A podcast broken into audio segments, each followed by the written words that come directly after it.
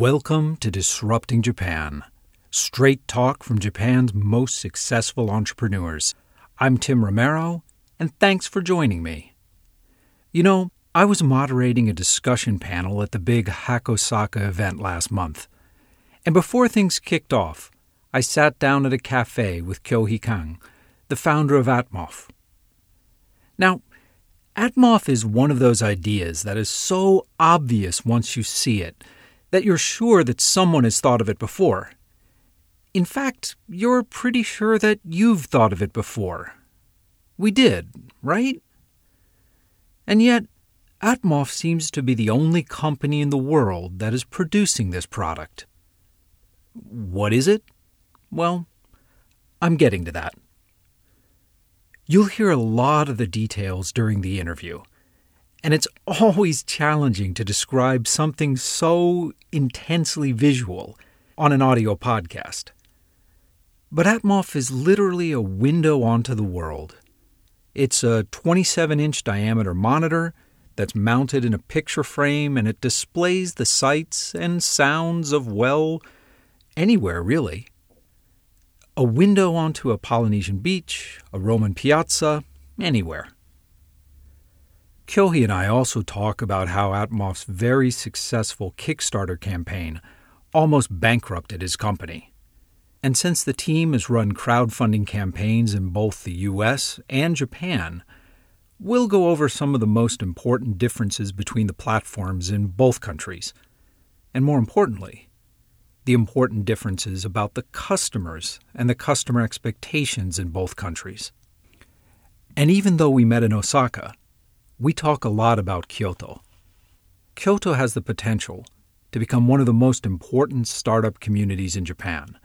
It's not quite there yet, but there is a lot of promising signs and a lot of promising startups for that matter. But you know, Kyohei tells that story much better than I can. So let's get right to the interview.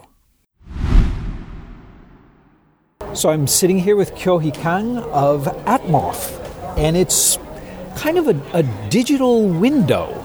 So thanks for sitting down with me. Thank you for inviting for this interview. I think you guys have got a really, really interesting product, but you can probably explain it a lot better than just digital window. So, yes. tell us a bit about what Atmoph is. We are calling digital window, but the concept is very simple, and you can hang on your wall. And it's a 27 inch display, and once you hang it on your wall, you can see a view of the world. And every content is filmed by us in 4K, and you can see such as uh, views in Iceland, France, Germany, uh, and also Hawaii, Japan, anywhere in the world. And it also has uh, sound as well, right? Right. It has a uh, one speaker inside, so that you can feel as if you are actually there, like Hawaiian beaches, sound of the waves and sound of birds. Now, I, I've noticed that. I mean, looking around the world in, in there are lots of kind of digital picture frames for still images. But Atmoph seems to be one of the very, very few companies that has, has brought a video window type of a concept to market.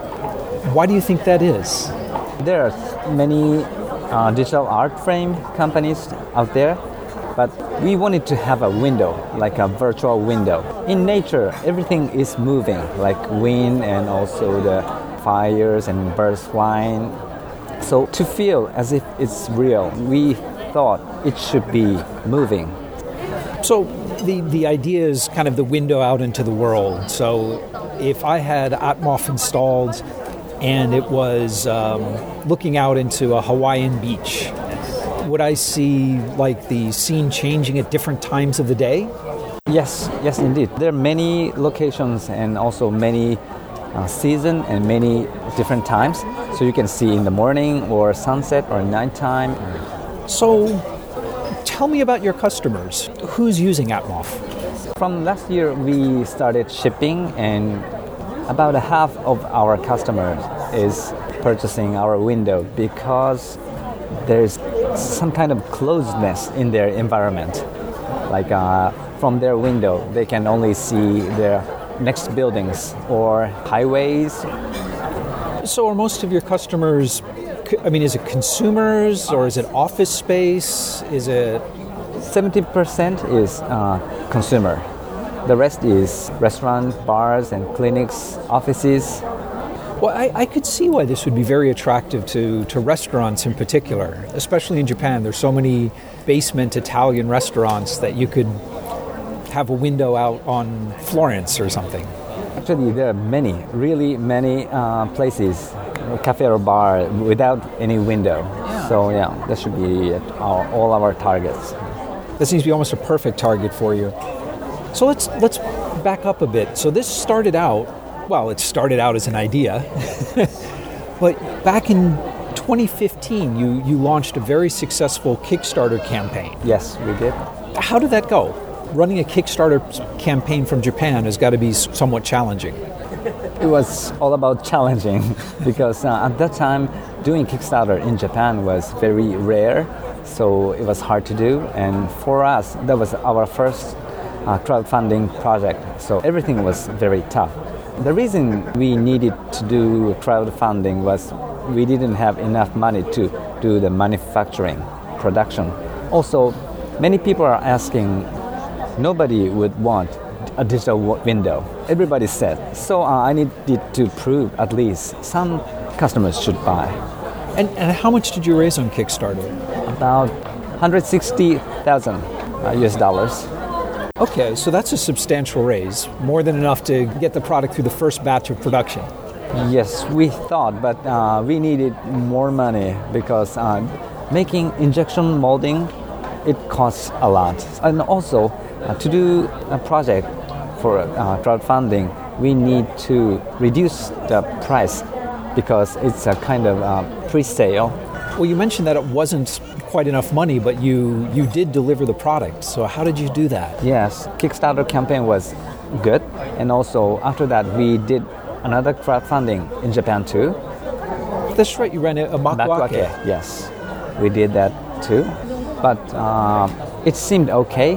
But to make enough products we needed to collect more. And we asked for some governmental bank for startups loan. And also uh, one year later we did uh, first round of vc funding 1 million us dollar approximately. Was the vc funding after you delivered the product or while you were still in the while. oh wow so you needed that funding in order to fulfill the kickstarter right. promises right what turned out to be the difficult part? What did you underestimate? Underestimate mm, too many things, but uh, first, uh, it was our first time doing the production, so we needed to find a good manufacturers, but it was very hard.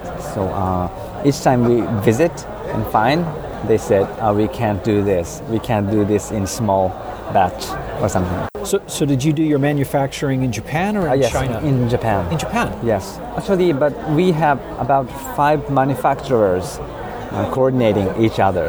So assembling is in Nara, next to Kyoto, and also the board production is in Osaka, and some plastic parts and cables are in Shanghai, near Shanghai. Okay. So all products gathered in Nara and assembled almost all of the hardware products on not just Kickstarter, but the hardware startups tend to outsource to China. Yes. Why did you decide to have your manufacturing in Japan, even though you knew the costs were going to be much higher? Yes, because actually it sounds uh, weird, but because we didn't have enough money to do manufacturing in China, we needed to travel often to do the negotiation or see actual project going on. But we didn't have money. We needed, needed to save our money. So we were based in Kyoto. So there were many manufacturers in Kansai area because in the past Panasonic manufacturing, there are many bunch of them. So we thought it's easier and also cheaper and better quality to do in Kansai area. But cost get uh, a little bit expensive than we thought. What surprised you? What what drove the costs up? Or was it just having to do multiple prototypes, or were why did it cost so much more than you thought? Yes, uh, that's because we underestimated small things. Like uh, we we checked our cost of LCD panel and also the computer boards, but uh, we did all the assumption. But minor things like uh, tiny plugs or tiny connectors and tiny cables and manhandling and all the costs sums up. But I mean, when you're talking about tiny plugs, do you mean the actual hardware, or do you mean like the design part, or because the plugs are a couple of cents each, right? And actually, it, it's more expensive. Oh, okay. Yes, oh, maybe that's is- what got you into trouble. Yeah, right, right. Each connector is uh, sometimes one US dollar, so it sums up to ten US dollars. uh, oh, wow. Easily, and we needed some storage and also uh, Wi-Fi adapter. At the time, those prices were going up, so it depends on world consumption rate also. If you had it, if you had the chance to do it again, uh, if you could go back to when you were just starting your Kickstarter campaign, what would you do differently? make sure to find the best manufacturer and make a simple design as possible not in terms of industrial de- design in terms of electronic boards and all the cable and assembly process and So, you mean just have as few parts as possible, or no uh, we can always uh, make it in a simpler forms. Boards or plastic parts or anything. Like uh, boxes too. But before fixing the budget we need to make it simple as possible. But at that time we didn't know we should do that or we didn't have enough knowledge how we could achieve that. So there were many abundant process or parts and design it was not simple enough can, can you give me an example of that? Um, Suppose we are making next model, we would make a single board composed of CPU and sensor and power and speaker amps, anything. But right now we are making three or four boards and each costs a lot in sum. That makes sense. Actually, going back to the crowdfunding, you ran a Kickstarter campaign in the US and you ran a Makuake campaign here in Japan. How is crowdfunding in the US different from Japan? kind of big difference because crowdfunding started in the US and Kickstarter. Kickstarter is more for arts and science. Uh, in Japan, crowdfunding is for almost everything, but Kickstarter prohibits to very specific field. And also for Kickstarter, the users are very accustomed to what is crowdfunding. It's not a store. So our supporters patiently waited for a long time. Like we delayed almost about a year or, so, but uh, they have patiently waited. And in Japan, for the Makuake, our customers uh, waited long time too. But uh, there were some people get angry About why, why the delay? Or, delay and why the specification has changed or uh, but less happened in kickstarter because uh, the customer in kickstarter they understood more what is crowdfunding Yeah, that it's more of a project. And, and yes What about after you shipped? I mean, Japanese consumers are famous around the world for being very, very demanding of quality. And, yeah, that's right that's correct and because uh, it was our first production uh, we made many mistakes and right now everything okay but uh, japanese customers are very uh, they can tell uh, tiny difference but that helps us a lot to improve our product quality. Right now uh, we don't have much claims but about a half year ago we had many and but that helped us a lot. Crowdfunding is still, I wouldn't say it's rare in Japan, but it's not nearly as popular in Japan as it is in America. yes. And actually, a lot of Japanese startups will use Kickstarter or Indiegogo instead of Japanese. do you think the attitude is changing, or do you think that Japanese consumers are just still very demanding of crowd-funded Uh, I think projects? it's very, very changing in a fast pace. For recent years, I can I can tell it's changing a lot because there are many projects launched in Makuake and also other platforms too, and people get accustomed, uh, especially in technology field. So it has changed, I should say. Okay. You're based in Kyoto, and Kyoto has a lot of hardware startups. Yes. Among the startups that choose crowdfunding today, are most of them using US crowdfunding or are they using Japanese crowdfunding? Uh, I think half and half, or maybe two thirds are choosing, or more, uh, Japanese crowdfunding. Oh, okay. So that has really changed in the Yes, last few yes, years. I think so, indeed. That's excellent. A lot of founders and a lot of a lot of projects get a lot of momentum and a lot of sales through Kickstarter or through crowdfunding. But then they have trouble kind of keeping that momentum after the project is over. Did you have trouble keeping that momentum going? Uh, no, I couldn't successfully do that because first, after doing crowdfunding, we needed to 100 focus on manufacturing. So we did that for about a year, uh, doing almost no uh, marketing or something. Oh, wow. Because- yes, because it was very hard uh, doing software development and hardware development, manufacturing, and after shipping, we gradually started, like attending interior exhibition in Paris or U.S. So it was almost like starting again from scratch. Yes, indeed. Well, after the Kickstarter and Makuake campaigns ended, what's been your main source of sales and marketing? via our website, and we were accepting pre-orders. So that was almost only the channel.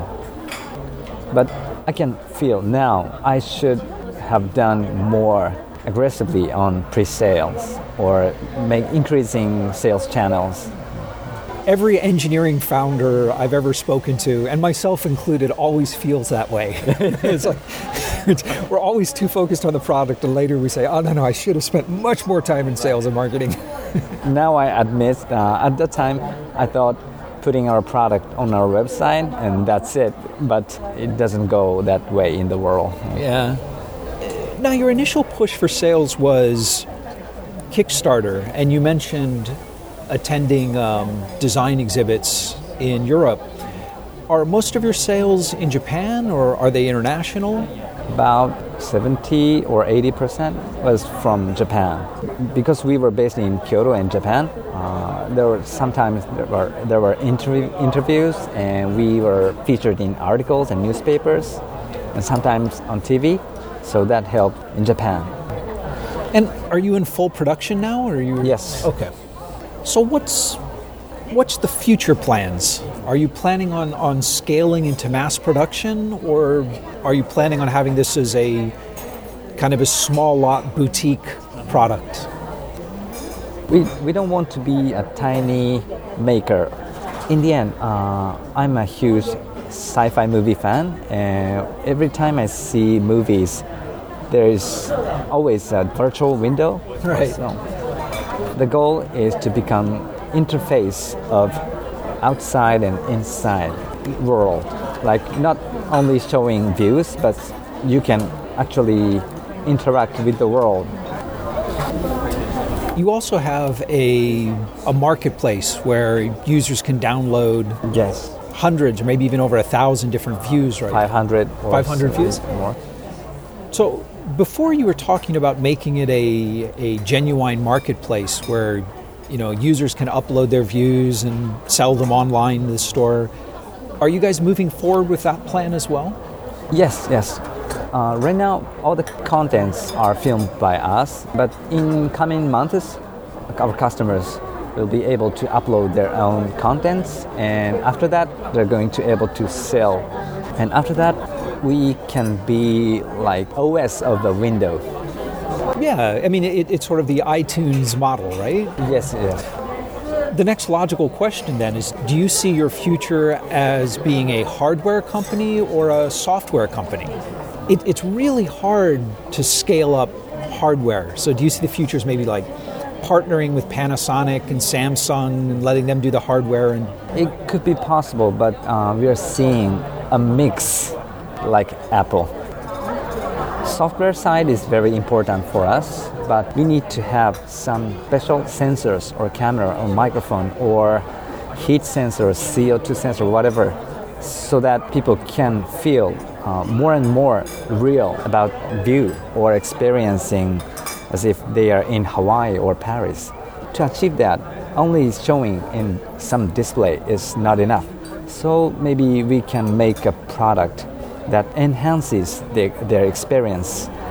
To do that, we need to make hardware too. Do you think you will always be a hardware company? Is the goal just to get one or two more product iterations out there and make sure it's right and then do partnerships? Or do you see the hardware as part of who you are? Yes, uh, it's part of who we are. Yeah, so we are continuing making as a hardware. Okay. Talk a bit about uh, Japan and, well, Kyoto specifically. Kyoto has got a very interesting and fast growing startup community. Well, you've been there for a while, so how, how do you think things have changed in Kyoto over the last five years, say? Actually, five years ago, I moved from Tokyo to Kyoto. So, in these five years, we have seen changes. In these two or three years, we've seen many startups coming from Kyoto. So, I think it's changed, gradually changing. But uh, compared to Tokyo, the number, of course, is different. But there's a sense of optimism Kyoto has a long history, and all the companies have history of hundreds of years. So uh, startup thinks in long terms. So I think that's a good thing, and because there are many good universities in Kyoto, so uh, the startups are emerging every year, hopefully increasingly. Yes. A lot of startup founders from all over Japan moved to Tokyo to start mm-hmm. their startups. Yes. You moved from Tokyo to Kyoto. Yes. Why? The first reason was to uh, work at Nintendo, and the office was in Kyoto. But I loved Kyoto before that. Uh, I was always traveling to Kyoto, and, but I never thought I was I'm just gonna live in Kyoto and start a company.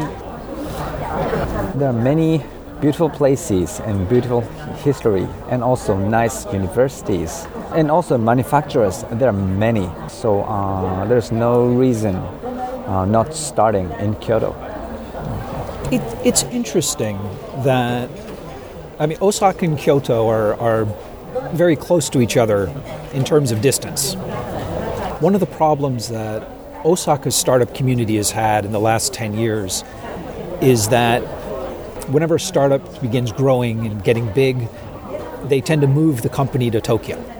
And that doesn't seem to be happening in Kyoto. It seems like Kyoto, the, the startups are staying there.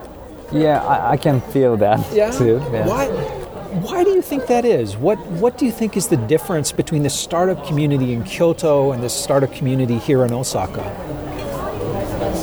Maybe there's a nice combination of optimism in Kyoto and thinking long-term shit.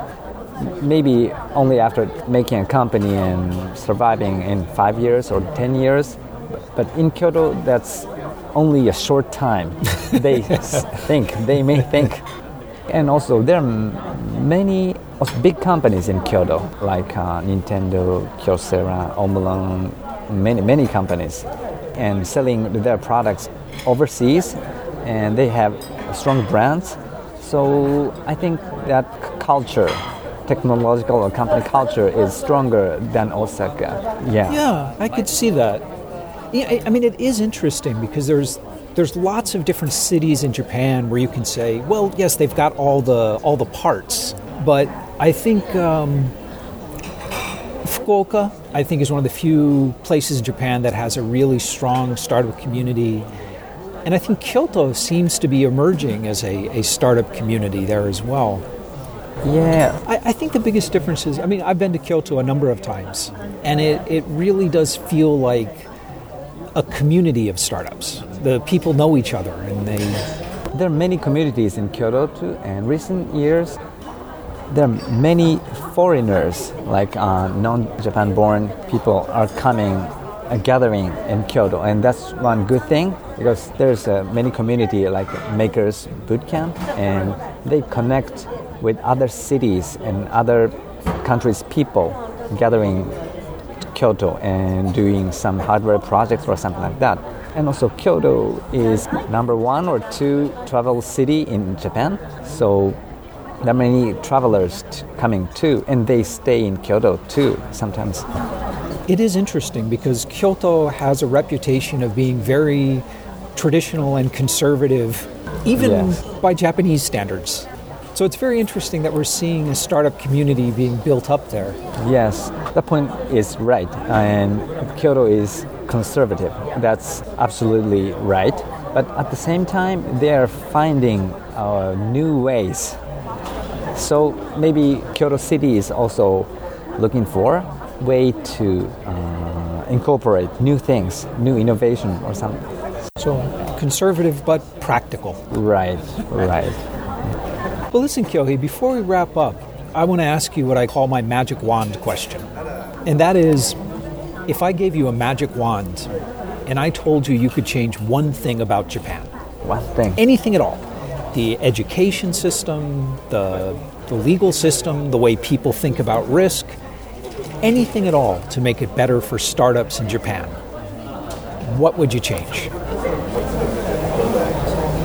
I would say to be non-critical or less critical because uh, I was born in Tokyo, so I know uh, people are talking in small uh, volume in trains and because they are scared somebody might be critical about your volume or if you have an eccentric idea maybe you feel uh, some people might be critical about that or if you're singing in the street, maybe people can be critical or non happy about that.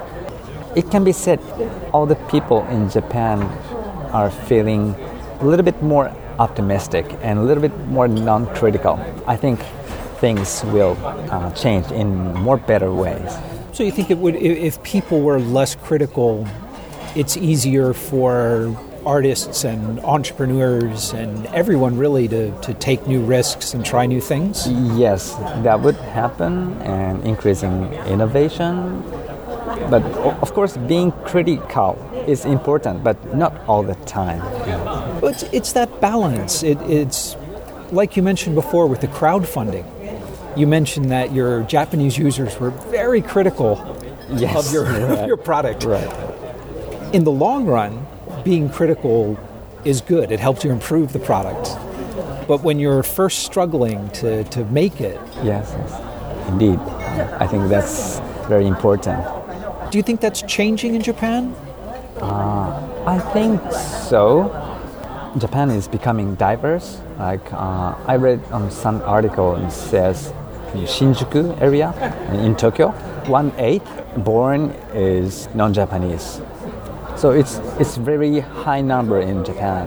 So it's becoming diverse city Tokyo and also other area too in Kyoto too, and different thought and different uh, people from different countries may make a little non-critical. Just because it would make people have a little more open mind and have new experiences. Yes, and also uh, so that Japanese can think uh, there people with other thought. Just to see that is important, I guess. You know, it's it's interesting though because I think that I think you're right. Japanese people are extremely critical compared to just about anywhere else in the world. But I, I think there's a difference because it also can be an advantage when you're critical of yourself and your desire to succeed and build a beautiful product. Yes. That's a really powerful thing. Right but maybe we just need to be less critical of other people. Right, exactly. yeah, it's very difficult yeah, for me too, but uh, yeah, that sounds perfect. Yeah. All right, listen, thanks so much for sitting down with me. Thank I you really so much. It. Thank you. And we're back. I loved Kyohei's thoughts on and his experience with criticism in Japan. This criticism and this sense of public shame is really something that both holds people back in Japan and also propels them to truly fantastic levels of achievement. Now, Kyohei's right that there is this tendency to criticize others' work and this fear of being criticized that often prevents startups from releasing products and getting user feedback as quickly as they should. But that same instinct can lead to a desire for perfection that has made Japan the world leader in cars and cameras and so many other things. However, there's a subtlety here that we really need to look at more closely.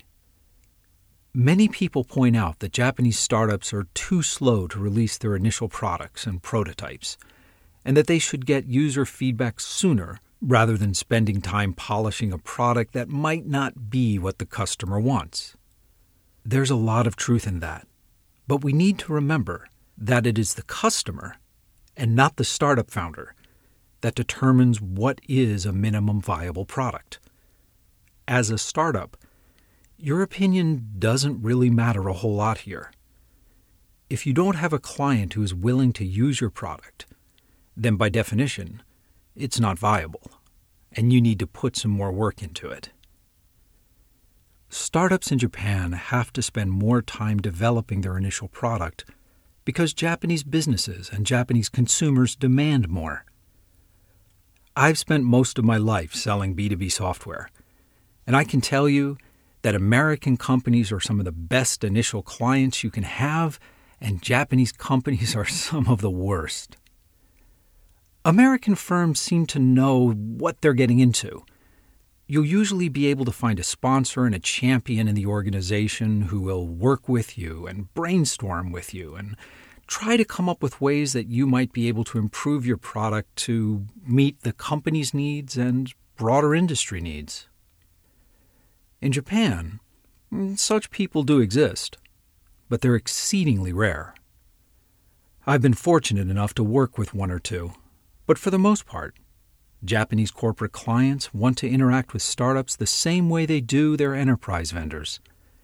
They expect your product to work, to integrate with their workflow, to have comprehensive support and documentation, and they sure as hell don't think it's their job to teach you about the industry. The end result is that a minimum viable product in Japan is a lot less minimal than it is in the United States. But you know, this is changing. There has been a real growth in startup events and enterprise startup matching programs over the past few years, and more and more Japanese executives are slowly coming around to the idea and the role of being a mentor and being engaged with the startup team. It's a slow transition, but we're seeing it. In everything from Kickstarter campaigns to enterprise B2B software sales, Japanese customers are being a little more tolerant and a little more understanding of the efforts of creatives and of startups. And that, combined with the Japanese long term focus on improvement and perfection, might just give Japan a unique advantage and a unique place in a competitive startup world. If you have thoughts about Windows on the world or how minimal a minimal viable product can really be, Kyohei and I would love to hear from you. So come by disruptingjapan.com slash show 115 and tell us about it. And when you come by the site, you'll see all the links and notes that Kyohei and I talked about and much, much more in the resources section of the post. And hey, by the way, please feel free to get in touch and connect with Disrupting Japan on Twitter and Facebook, and even drop by our LinkedIn group.